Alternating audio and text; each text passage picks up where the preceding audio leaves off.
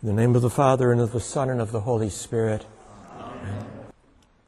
Long ago, when prayer and Bible reading were still common in public schools in America, my third grade teacher, Miss Catherine Ruddy, a stout Irish American spinster of a certain age, began class every morning with a reading from the New Testament. Invariably, it was either the Beatitudes from the Sermon on the Mount or the first five verses of St. John's Gospel, which we heard this morning. Though I am certain that she was a devout Catholic, Miss Ruddy read to us from the King James Version of the Bible. And those words were imprinted on my memory. In the beginning was the Word, and the Word was with God, and the Word was God. The same was in the beginning with God. All things were made by him, and without him was not anything made that was made.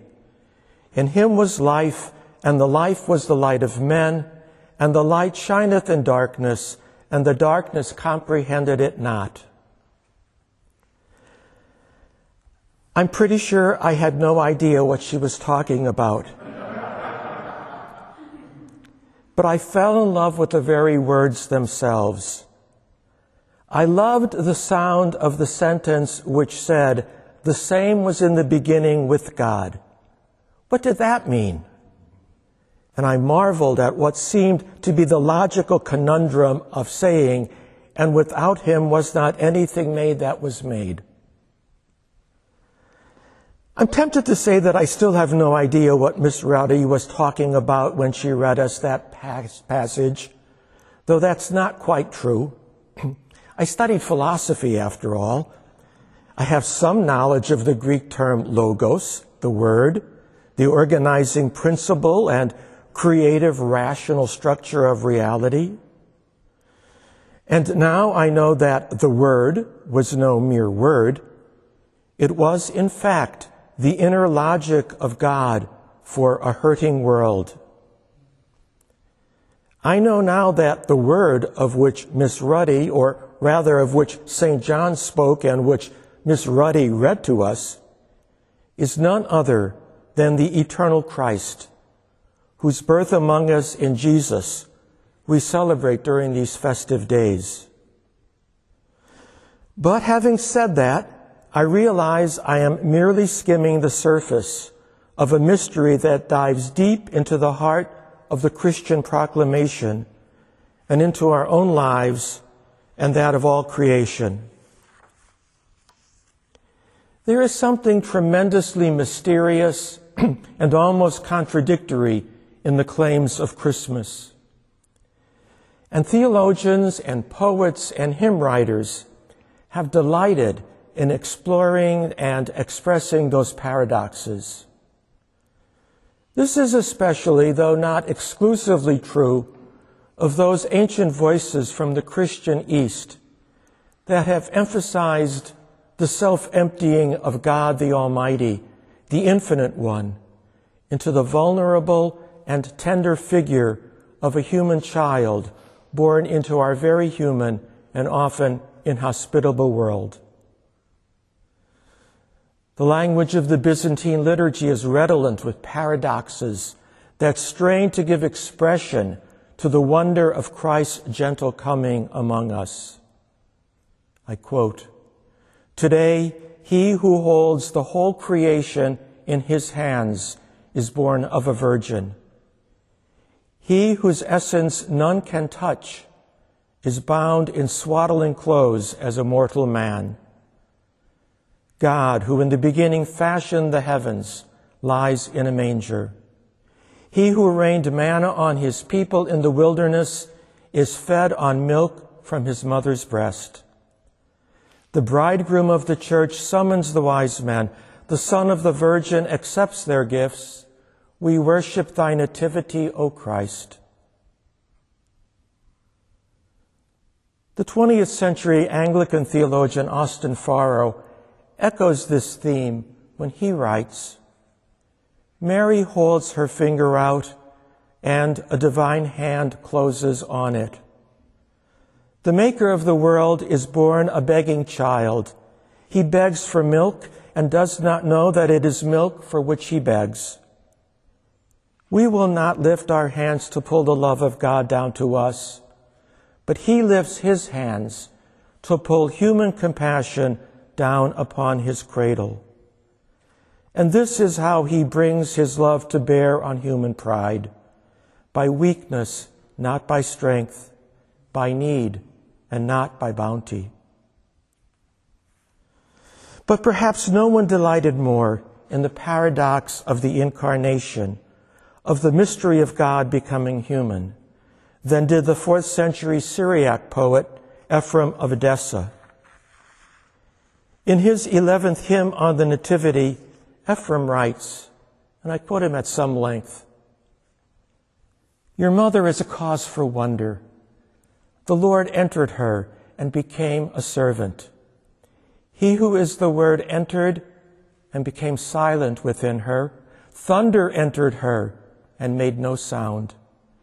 There entered the shepherd of all, and in her he became the lamb, bleating as he came forth.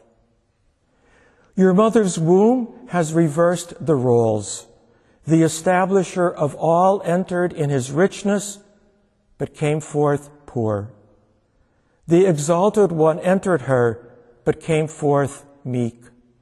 The splendorous one entered her, but came forth having put on a lowly hue. The mighty one entered, and put on insecurity from her womb. The provisioner of all entered and experienced hunger. He who gives drink to all entered and experienced thirst. Naked and stripped, there came forth from her he who clothes all. This is heady stuff, isn't it? And worthy of our time and study and reflection, and I love it. But, but, I also find, particularly this year, that in addition to this theological and poetic reflection, I also need something at once both more tender and simple. I find myself searching for a more childlike, even childish approach to this great mystery. This year, more than most, I find myself desiring to ponder the mystery of God's love through gazing at a nativity scene or creche. Whether it be a fine Neapolitan extravaganza worthy of the Metropolitan Museum of Art, or the rough hewn Neo-Byzantine figures that are before our altar, or even a mass-produced nativity like the one I bought at Woolworth's when I was perhaps 10, while the other boys were trading baseball cards. I find myself longing for the familiarity of Christmas carols, even of the sappiest sort. Living in a monastery, I am shielded from the onslaught of this kind of popular Christmas music that invades our culture sometime in mid October and disappears magically on December 26th. This past week, as I was driving home from, from Kingston, I heard for the first time this year the little drummer boy. I almost had to pull off the road because of the tears. Tears of nostalgia, yes. And perhaps of grief as well for holidays past that will never be again but also and most powerfully, a spontaneous response to the tender vision of the Word incarnate, the child Jesus, smiling at the little drummer boy and at me. Such Christmas imagery, as unsophisticated as it is, has power to cut through the most intellectual or rational of minds and open the stony heart. Many years ago in this chapel, I heard our Father Bonnell Spencer preach on Christmas. Bonnie, as he was known, was a man of powerful and provocative intellect, an active and restless man, even in old age, always exploring and developing the theological and practical implications of faith, not to mention of the Democratic Party politics. he wrote many books, led countless retreats, and preached sermon upon sermon in his lifetime. But this particular Christmas, Bonnie, speaking always as he did from a messy collection of yellow note papers, read, and I say thank God he didn't sing, but read, uh, two verses of his favorite Christmas carol, O Little Town of Bethlehem. How silently, how silently the wondrous gift is given. So God imparts to human hearts the blessing of his heaven no ear may hear his coming, but in this world of sin, where meek hearts will receive him, still the dear Christ enters in. Where children pure and happy pray to the blessed child, where misery cries out to thee, Son of the Mother mild, where charity stands watching and faith holds wide the door, the dark night wakes, the glory breaks, and Christmas comes once more. Bonnie and the chapel fell silent for a good long while. Because when the heart is touched by the loving paradox of God dwelling among us, or as Eugene Peterson puts it in his paraphrase, when God becomes flesh and blood and moves into the neighborhood, when the infin- infinite one becomes vulnerable and we vulnerable ones are caught up in the infinite and astonished love and mercy that is the Word made flesh, the Logos of the universe, the fundamental principle of all being, then the only appropriate, the only available, the only adequate response is silence. At Christmas Matins, we sing this lovely antiphon on the Benedictus. When all things were in quiet silence, and that night was in the midst of her swift course, your almighty word, O Lord, leapt down out of your royal throne. Alleluia. I long to share in that silence this Christmas tide. I think many of us do. And in that silence, May the eternal word leap down once again from the royal throne into the throne of your heart and mine.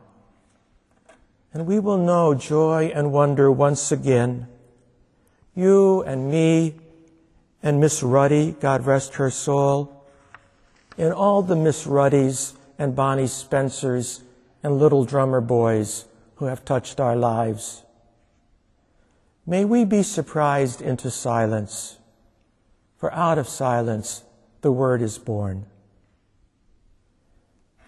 As Phillips Brooks so gently reminds us, how silently, how silently the wondrous gift is given. Isn't it just?